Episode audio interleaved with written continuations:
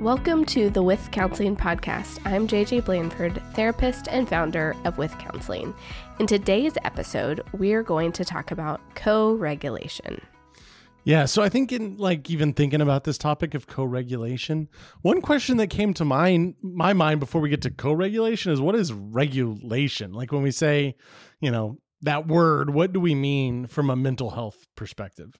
So, I think regulation is bringing someone from a dysregulated emotional state, and that could be anger, frustration, sadness, or it could be like hyperactive. Like, I think a lot about working with kiddos. You know, sometimes regulating a kiddo is they are so hyped up that you are trying to kind of help regulate by bringing them more calm to engage. And so regulation is just kind of getting to a more stable emotional state. Okay. That makes sense. So is it is it easiest to think of it maybe in like basic terms as sort of like a toddler? I mean, who's uh, frequently dysregulated? Well, that's interesting that you would bring that up because really when we think about regulation, we think about like an infant needs you to regulate and then you move to like co regulation. And then the goal is that kiddos get to self regulation, that they have learned kind of through this developmental stage how to regulate. And so, what actually often happens is if you didn't go through that process or no one ever taught you how to regulate, then you end up as a adult who may not have great regulation skills. And so coming into a therapeutic relationship can feel kind of tricky because your therapist may be trying to regulate you, but in a way that you aren't used to having your emotional energy met. Okay. So, what would it look like for an adult who maybe you know, hasn't learned those skills, what would that look like? Because I feel like with the toddler, it's like, yeah, they're freaking out. It's, I don't know, it seems normal. But with an adult, it's harder to sort of understand what that looks like. I wish everyone could see your faces while I'm like explaining things to you because I'm like, oh, I'm not doing a great job because he's looking at me like I'm crazy. no, that's not true. I, I, I definitely think you're doing a good job. It's just hard for me to just to having never been. I'm sure I've been around people who are dysregulated, but it's not a normal thing, and I don't think hmm they're dysregulated in my everyday life, right? So right. these are kind of concepts that I'm a little more unfamiliar with. So I think right when you're regulating a toddler, you wouldn't go to that child, hopefully, and just start saying, Why are you yelling about the green cup? I gave you the blue cup. Get over it. Is that not how we're supposed to parent? That's not how no? we're supposed to parent. Side note. okay, gotcha. Gotcha. And yet, sometimes that's how we interact with other adults. When an adult is having an emotional response to something, so often we like to say, That's not that big of a deal. Why are you reacting like that? Versus kind of meeting them in that state, right? And that's what we all want. Say you just had a friend say something to you that was hurtful and you were kind of spiraling out. You may go to another friend, and as you're recounting that story, you're wanting them to be like, oh no, I can't believe she said that. I can't believe she would do that which often is probably dysregulating you further. That that's but that's the response yeah, we're sure. looking for. And sometimes it's hard to get regulated by another person. To have someone kind of come alongside you and when you're amping up, again like say maybe in a therapeutic setting, and as you are amping up, my job is to not put fuel on that fire. So I may come in with a calmer tone. I may have more measure, measured speech, kind of trying to slow the energy in the room, if that makes sense. Yeah. And that's my way of regulating the situation because part of therapy is we're going to talk about things that are going to evoke emotion in a session. That's the reality of the work that we do.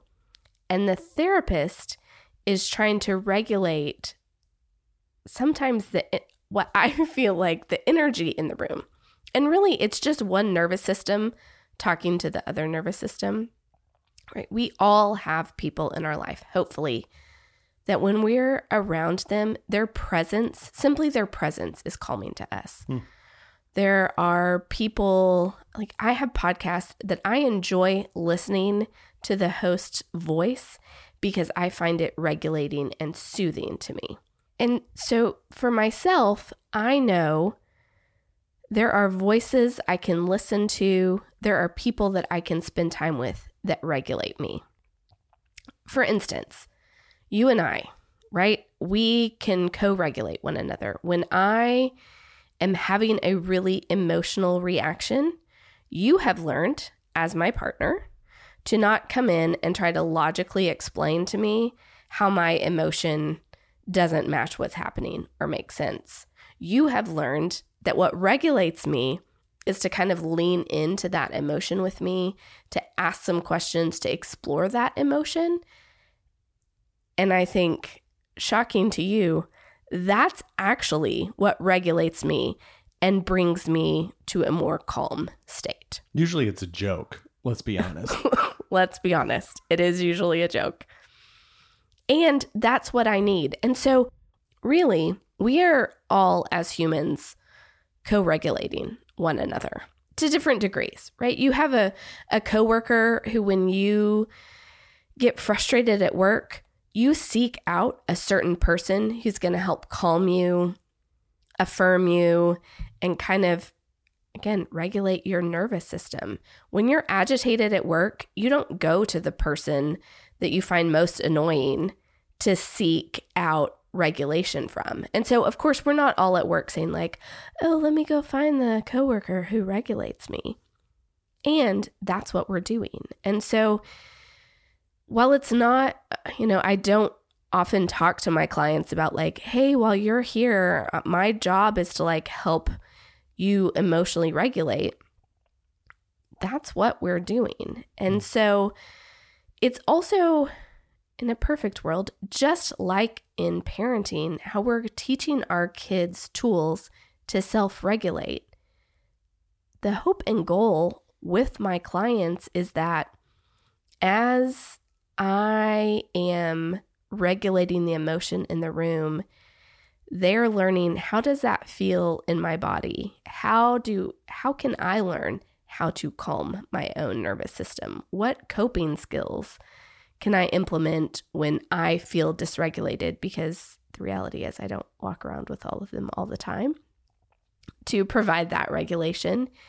And yet it's such an important part of the therapeutic relationship. If everyone who was coming in to talk to me was, you know, I was basically putting fuel on their emotional fires, that's not healthy therapeutic work. And so, I guess, kind of to lean into that analogy, my goal is to put water on the fire that they're bringing and kind of helping calm that emotional and that that's through my voice that's through my body you know we talk a lot about sitting open i am mindful and i adjust my body so often in session because my natural seated position is with my arms crossed it just feels comfortable to me i think about this too when i'm in meetings and it's it is a practice that i think about as I'm sitting. I want to open myself up. I want with my body to say, I'm open to your story. I'm open to what you have to say. And so it's my body, it's my tone, it is the volume of my voice, but it's also like how quickly I'm speaking, just to kind of help calm, you know, an emotional situation. So, really, I mean, in this sort of instance, I mean, really, therapy would just be a safe space to experience like really powerful emotions alongside somebody who can help regulate those emotions. And hopefully, over time, right, that the person receiving the therapy just gets better at regulating themselves because they've been co regulated by somebody else uh, over and over again. Yeah. Okay. That's uh, that makes a lot of sense to me. I think that's helpful. It makes me think of like what what kind of jumps to my my mind first is just the media system that we live in where so much of the big media out there, the big news channels, like seems like are purposely dysregulating people like all day. And that's sort of what sells like their product is people like want to be dysregulated, right? So like I don't even know what my question is there, but just I guess more of a just a thought, I guess, um, about just the the culture in which we live. I I know I've already talked about this previously and like yes to that. When the pandemic happened and I talked about a lot of my clients came back, it was because most of us were living in an anxious state. The world had shut down. Every time you turned on the news, it was just terrible statistics. There was so much fear, there was so much unknown. And so we were all walking around dysregulated humans, right? You went to the grocery store, everyone is masked. You're not able to buy necessities for your family. And just thinking about in in addition to all the things that we were walking through as a society right it was just very dysregulated humans walking around. And so i think so many of my people came back to see me because right it was a life changing experience and they knew this is a place that i can come and i can process and i can even remember that I could be regulated. I maybe I need to come back to therapy to remember what is it like to be in a relationship with someone who can regulate me. And in a perfect world this is what most of my sessions look like. I definitely have clients that, you know, they're in an emotional state and the way that I'm trying to interact is so different than what they're accustomed to it can be really irritating. You know, if their family of origin, when they got loud, everybody else around them got loud, and my response to them is getting quiet and a softer voice and a more calm tone, that could be really irritating because this isn't what I'm used to. And so part of it is even working through like, oftentimes in therapy, you may not be getting the response that your actual physical body is used to receiving and inputting. And so there's like a learning curve to all of this of you know, you don't sit with someone who's calm and speaks quietly and you're like, "Oh my gosh, my body is regulated. This was amazing. Thanks, see you later." It it is a relearning. And often what happens is right that say it's a family of screamers. My client returns to that family of screamers and is no longer a screamer. Well, it's going to disrupt a whole ecosystem of a family because one piece of it has shifted. And so, even I think, right, just because you've learned how to regulate, that doesn't mean that all the people around you have learned that skill as well. And so, I think it's one of the first places that people can find a little bit of discomfort in their relationships outside of therapy because as they're learning new skills and they're like, oh, this is pretty cool, sometimes those skills don't translate into their relationships outside of the, the therapy room initially. And so it's another thing to to work on and talk about. Well, yeah, that's really interesting. I'd never thought of it that way, but it makes sense. Like we are always experiencing energy from those around us, right? We can, when you walk into a room, you just, there's an energy that you feel. And like, I, I guess becoming more cognizant of even like how you're being regulated in yourself, how your body's feeling is like an important part of like, do I need to like make, do I need to get into therapy, right? Am I becoming uh, dysregulated quite often and do i need to like learn some skills? I i think that makes a lot of sense. I'm feeling more regulated already so well uh, great. Yeah. and and i i do think it's just that even it's that noticing how is my body responding right? We've all i assume had people in our life that like they just start speaking and maybe our heart starts racing our breathing gets faster we feel our fist clench. Like, if you're listening to this and thinking, I don't know about this regulation thing, just notice how your body is responding to some of the people around you? Are there people you're in a meeting with that you feel your shoulders relax? Are there people in meetings with that you feel your heart race and your chest tighten because they make you feel more nervous? And I think it's a really easy place to start seeing like I'm noticing in my body responses to people.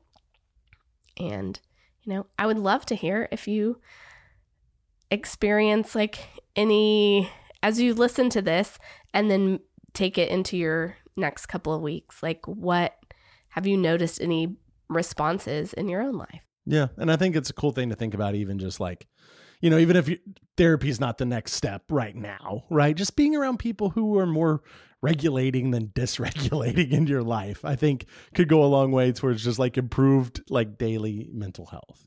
Absolutely. Thanks for joining us for this episode of the With Counseling podcast. I'd love for you to follow me along at Counseling With on Instagram and Facebook, or send me a message at my website, counselingwith.com. I hope that this episode provided insight into co regulation and gives you a better understanding of another piece of the therapeutic relationship.